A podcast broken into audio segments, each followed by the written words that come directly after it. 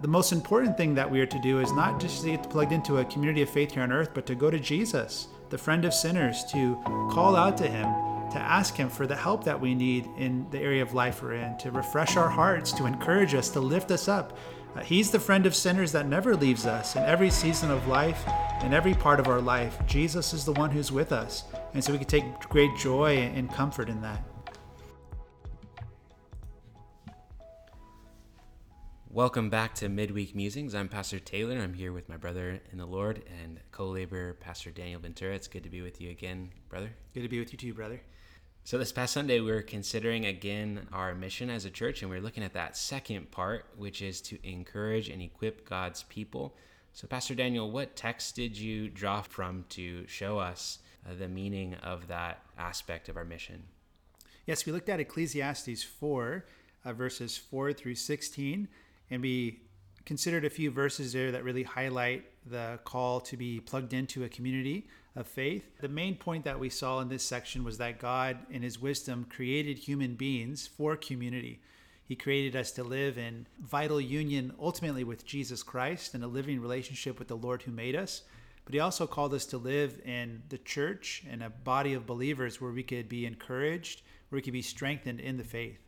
That's a good word, brother. And it's so important, as you and I were talking about before we started to record this podcast. This is a vitally important topic in our American society, far more than I think many of us realize and recognize. And so I thought, you know, maybe we could talk a little bit about how that idea of us being created for community, not just for ourselves, not to live for ourselves, but created to live in a community with others is countercultural and also absolutely necessary for us to recapture as a people. You know, a few years ago, I read a book, The Second Mountain, by author David Brooks. Mm. I highly recommend it.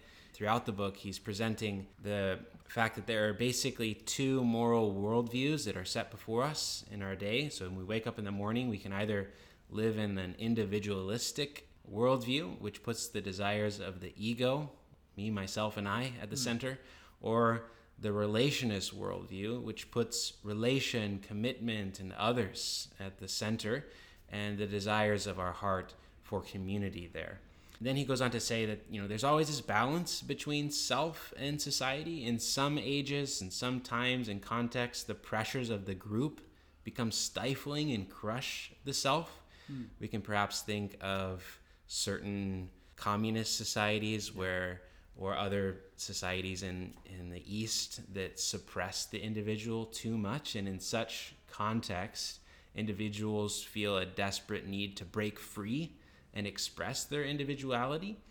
But David Brooks says that in our age and in our context, by contrast, the self is inflated and the collective is weak. And we have swung too far in the direction of individualism and the result is a loss of connection, a crisis of solidarity. And you talked about that a bit too in your sermon, Pastor Daniel, how um, we're just no longer connected to one another, even though there are a lot of technological advances that claim to mm-hmm. connect us all the more. Yeah. Any thoughts on that? Yeah, that's really important to consider, especially you know with a couple of years of going through COVID as a society as well. I think it magnifies that isolation that people are feeling and it really does put us in our own little echo chambers at times when it comes to the issues of the world and and yeah i think brooks is right on the money in regards to highlighting how we have become such a radically individualistic kind of culture you know ecclesiastes would say there's nothing new under the sun in mm. that regard and yeah. and here he does highlight some of those same selfish pitfalls that we feel that are individualistic he highlights things like envy and how we go about making money and trying to serve ourselves so that we could show that we're better than other people and better mm. than our neighbor. Mm. He highlights people who are lazy and who don't actually care about their neighbor, but you know they they deplete their own resources and their own self-worth by not using their gifts to help other people. And he highlights people who are like today radically busy. Uh, these people are always busy working or doing something, but preacher of Ecclesiastes says they never stop and ask for whom am I toiling? Right? And he highlights how this person doesn't have any meaningful connections. He doesn't have a son or a brother that he could give his inheritance to. He doesn't have anybody that he could actually share the good things of life with. Mm. And so that's very much like today, where people might be ascending that first mountain, right, of self fulfillment through you know the ego, mm-hmm. but they don't actually get to enjoy life in that community that we're made for. That's right. And like you said, nothing new is under the sun. This is something that the Apostle Paul addressed as well in his letters. And one text that parallels really nicely with this passage in Ecclesiastes is 1 Thessalonians chapter 5 verses 11 to 15 and we hear from the apostle Paul a lot of the similar commands and we hear him calling the Christians in that day and age in that place to a deep sense of community. He says, "Therefore encourage one another and build one another up just as you are doing." We ask you, brothers, to respect those who labor among you and who are over you in the Lord and admonish you, and to esteem them very highly in love because of their work. Be at peace among yourselves. And we urge you, brothers, admonish the idle, encourage the faint hearted, help the weak, be patient with them all. See that no one repays anyone evil for evil, but always seek to do good to one another and to everyone we see a lot of similar commands and a lot of the similar pitfalls that are mentioned there in Ecclesiastes. Paul is addressing there, uh, encouraging the Thessalonians in those ways. Yes, what you said is connected here with what the preacher is saying in regards to how we're made for community. And he gives us, you know, three different reasons why community is necessary for us. He says, first, we need community for when we fall. Verse 9, two are better than one because they have a good reward for their toil. For if they fall, one will lift up his fellow, but woe to him who is alone when he falls and has not another to lift him up. In the ancient Near East, when you're traveling, uh, we didn't have street lights and people didn't have LED flashlights, right? So they would often travel at night. And when they were traveling at night, you could be susceptible to falling, right? You could fall into a pit that was maybe made for animals to fall into to trap them you could fall off in a ravine. There are many dangerous things. And if you were to fall into, say, a pit, you wouldn't want to be by yourself. It might be difficult to get out. And that's why the preacher says, Woe to him who is alone when he falls, right? And has not yet another to lift him up. And we need each other in this life when we fall, not just physically, but we need each other for when we fall into more serious situations, when we fall into sin, uh, when we fall into bad, destructive habits, when we fall into hardships of various kinds in this life. We need brothers and sisters who could help lift us up in those seasons of life. Hebrews 3:13 says, "Exhort one another every day, as long as it is called today, that none of you may be hardened by the deceitfulness of sin." And there we hear that important reminder to be able to help each other when we fall or when we're tempted by sin so that we might not be hardened. And it's something that we're called to do every day. You know, Pastor Daniel, it reminds me of how I've been reading it at night for Josiah as he's going to bed, The Lord of the Rings. And we're in the Fellowship of the Ring, where Frodo has this heavy burden that he is tasked to, to carry. And he didn't really choose it for himself, but it was put upon him. And if he was alone in that, and there are some times where he he wishes that he was alone because he doesn't want other friends of his to be caught up in his same perils and, and mm-hmm. problems but his friends say, No, we're in this with you. Um, we are your friends and we want to help you carry this load forward, this burden.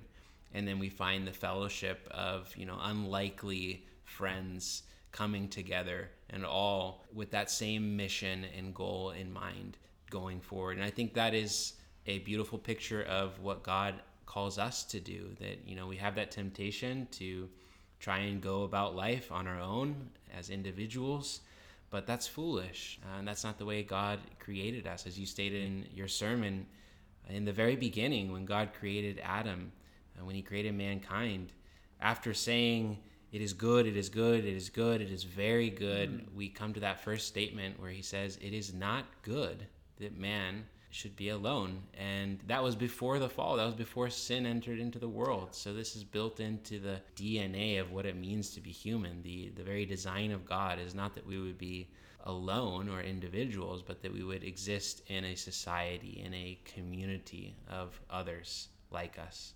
And these passages are drawing on that principle of wisdom that God would call us to.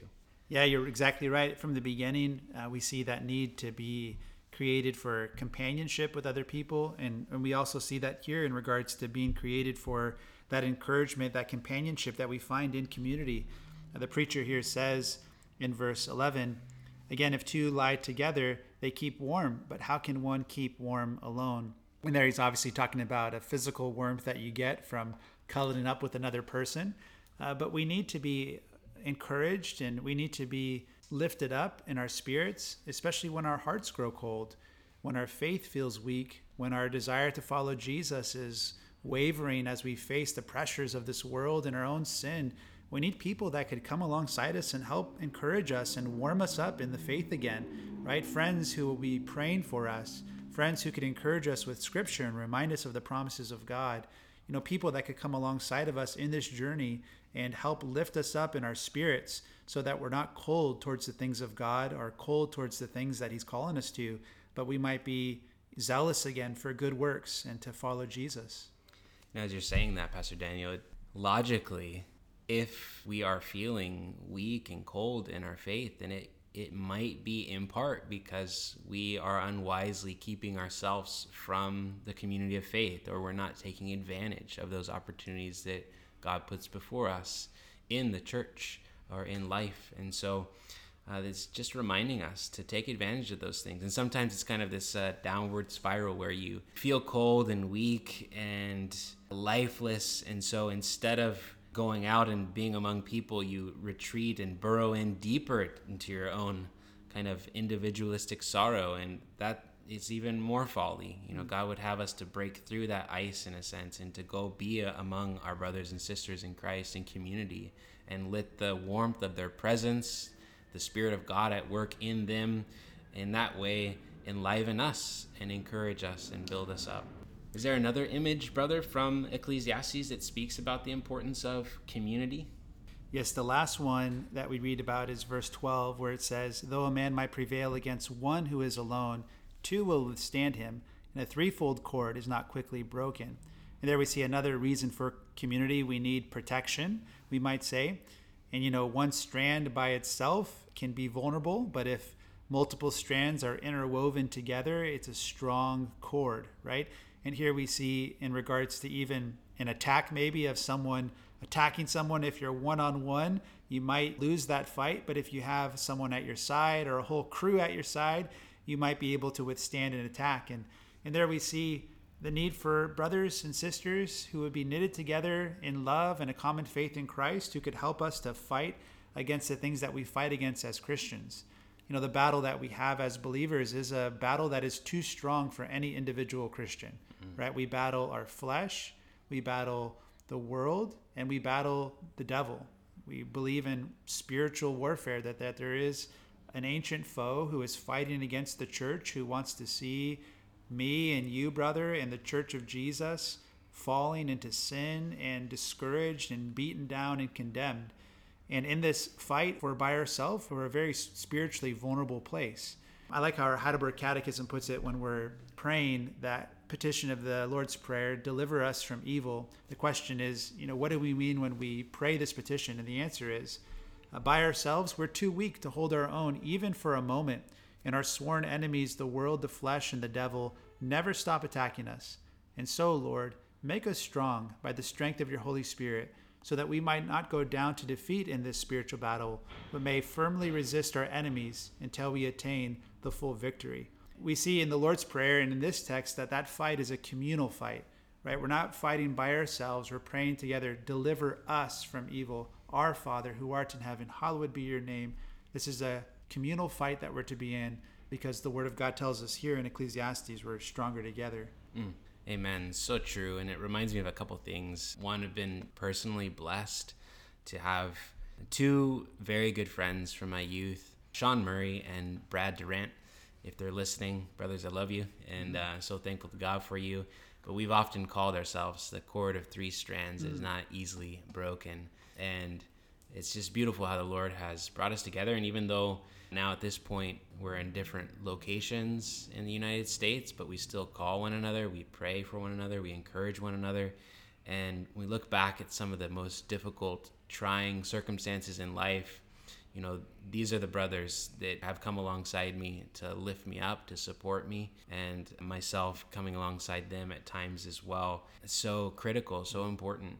Another anecdote is back in my college days, I had the privilege of being part of Reformed University Fellowship. And one of the things that Pastor Jameson Stockhouse uh, did with us young men is we watched together the series Band of Brothers, uh, HBO series. And he, through that, spoke to us about the need and the importance of having a band of brothers. Because, like you were saying, Pastor Daniel, we are in a spiritual warfare, a fight the enemies are bigger and stronger than we ourselves can fight off on our own. And we need one another. We need to have that band of brothers to go about our days, to have that extra support, the encouragement, the camaraderie from our brothers and sisters in the Lord to press on together. Because, yeah, the struggle is real, as we often say.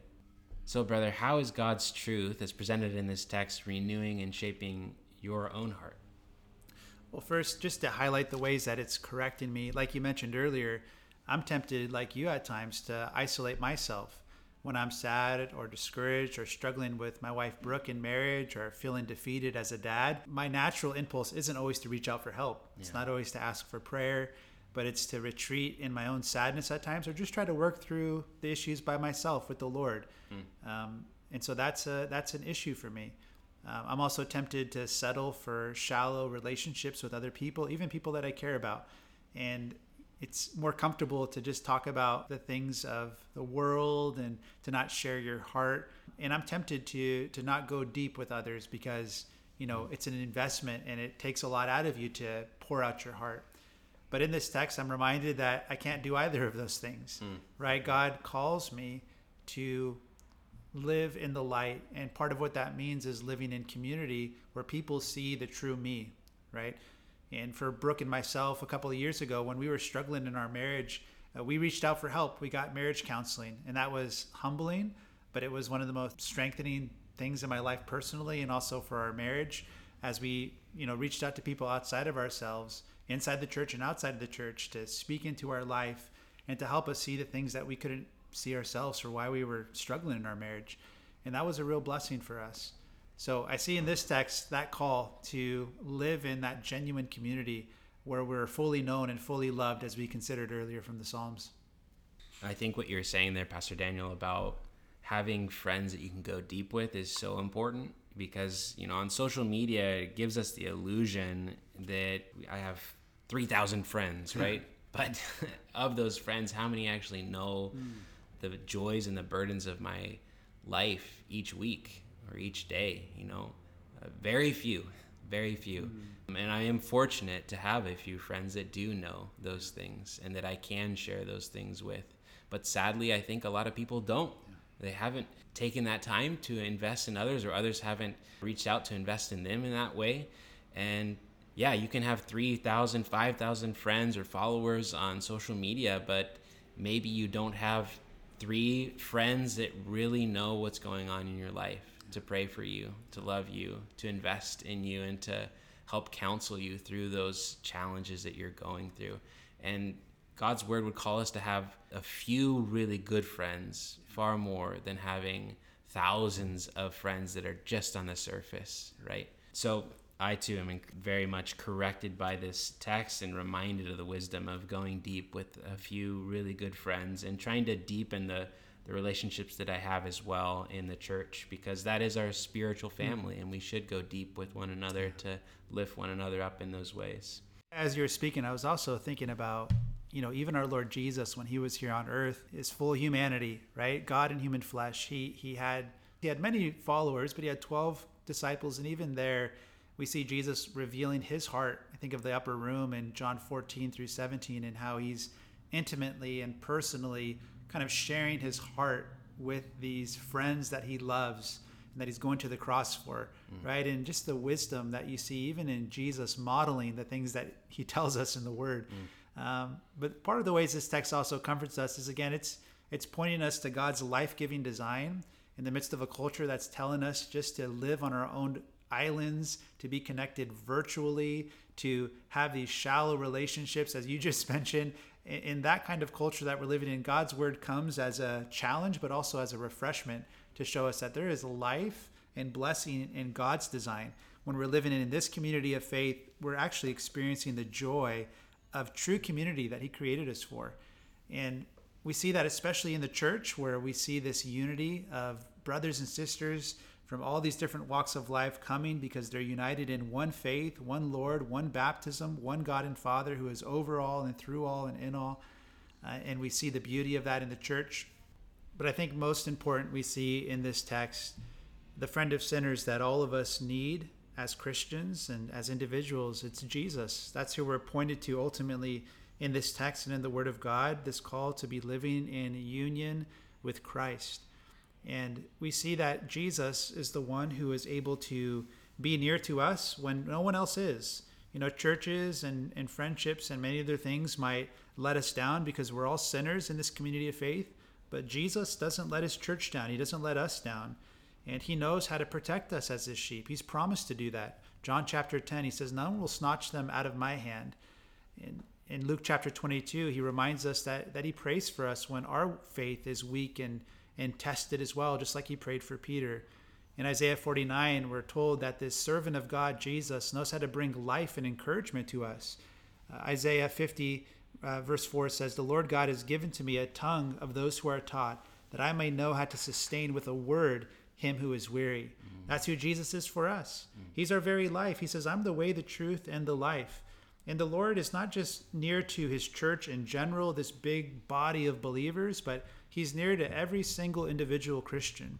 Psalm 121 says he's not only the keeper of Israel, but he says the Lord is your keeper. He personalizes that to remind us that even today, as we're listening to this podcast, going about our ordinary work, maybe even feeling alone and isolated in some way, uh, the most important thing that we are to do is not just to get plugged into a community of faith here on earth, but to go to Jesus the friend of sinners, to call out to him, to ask him for the help that we need in the area of life we're in, to refresh our hearts, to encourage us, to lift us up. Uh, he's the friend of sinners that never leaves us in every season of life, in every part of our life. Jesus is the one who's with us. And so we can take great joy and comfort in that.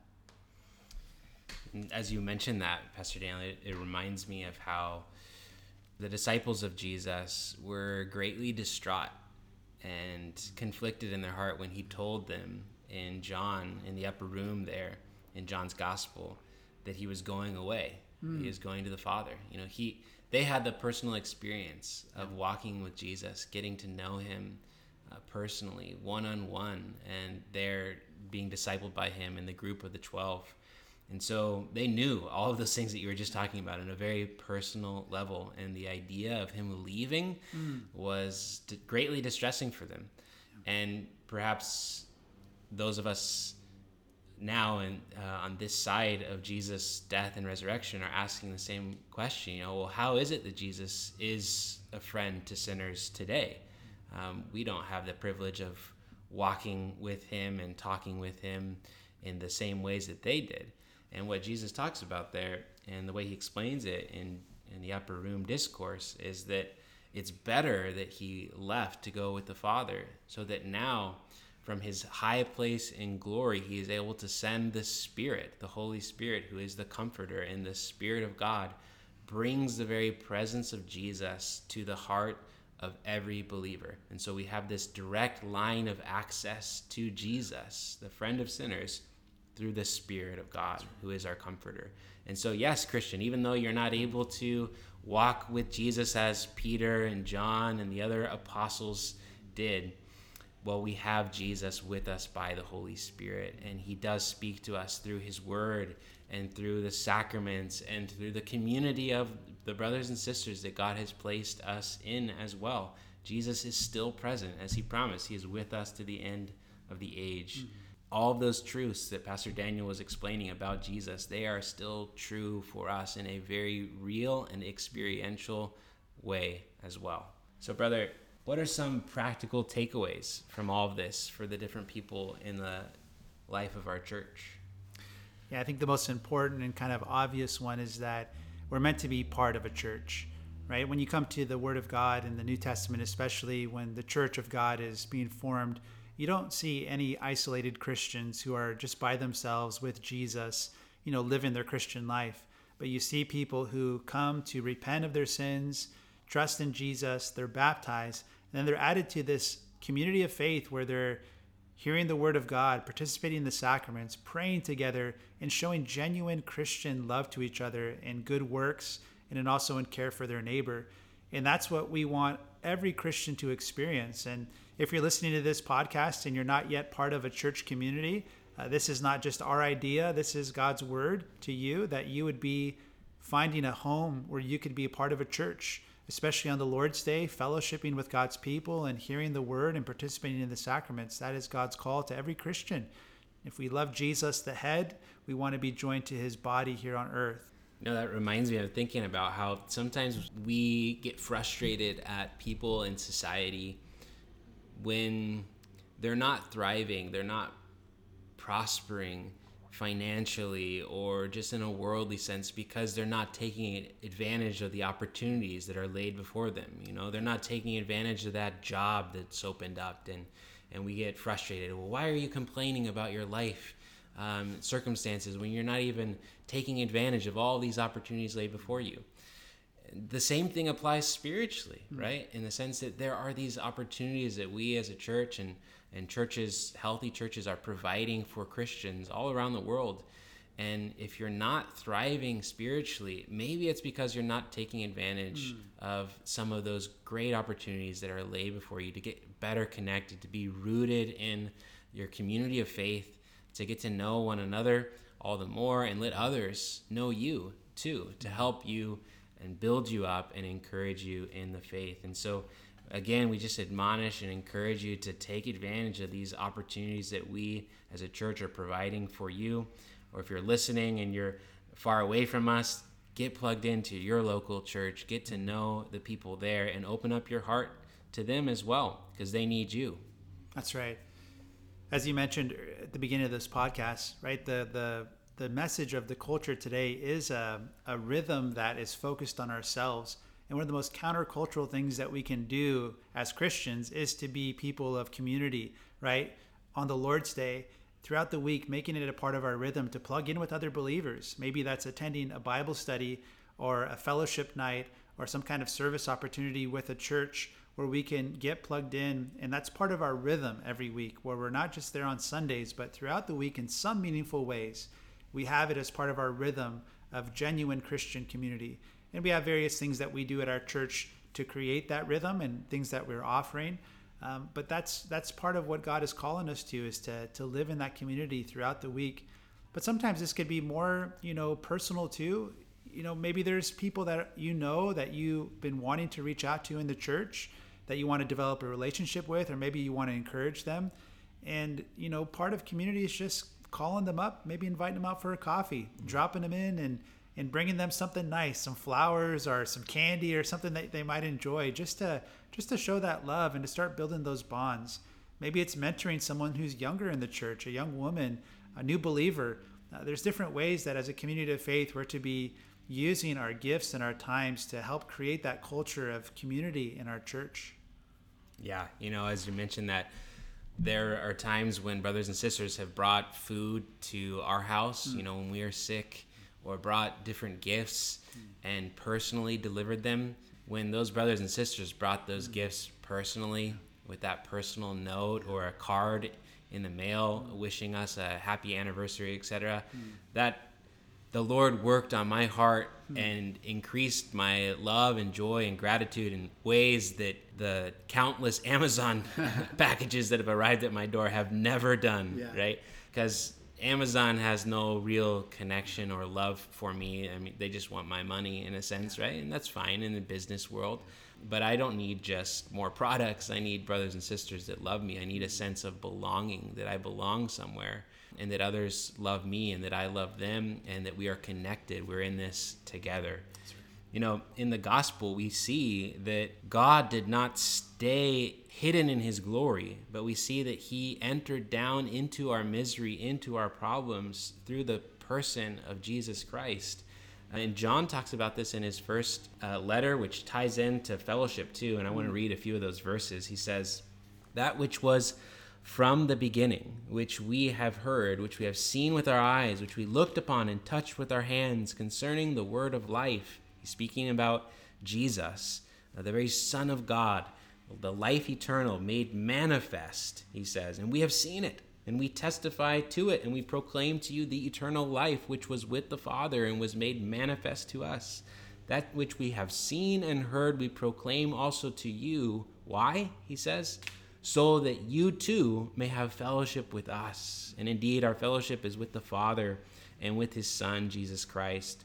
We are writing these things so that our joy may be complete. That communal sense that we want to see others join in the great, beautiful fellowship that we have. The Father and the Son, by the Holy Spirit, have pulled us in to the fellowship of the Holy Trinity in a very familial, communal sense and given us eternal life to dwell and abide with God forevermore. And it is our joy and privilege to invite others into that as well, that our fellowship would be all the more enriched by sinners saved by grace, grafted into this family of God. This is kind of the the eschatological end, you know, that we're looking forward mm. to. This this beautiful community that we find in Revelation described, this great multitude, all united, all together, worshiping God and with one mind and one heart, and the joy of the salvation that we have, that we've been brought into the very fellowship of God by His love and His grace. Amen. So, Pastor Daniel, as we bring this podcast episode to a close, do you have any particular verses that you'd like to recommend to meditate on and keep with us? Yeah, I think maybe just Ecclesiastes 4, verse 9, a short verse, but a simple and beautiful verse. It says, Two are better than one because they have a good reward for their toil. That's great. Two are better than one. That statement, as simple as it is, very countercultural mm-hmm. and also refreshing because we do find as we experience that, when we are together, there's more than just one of us. It is a good thing, and we do reap that reward together. We've experienced that a bit as well today. As we've talked together, as we've prayed together, it has been a delightful and enriching conversation. So thank you again, brother, and hopefully it's been a blessing to you all as well. We'll touch base with you again next week as we come back for more midweek musings.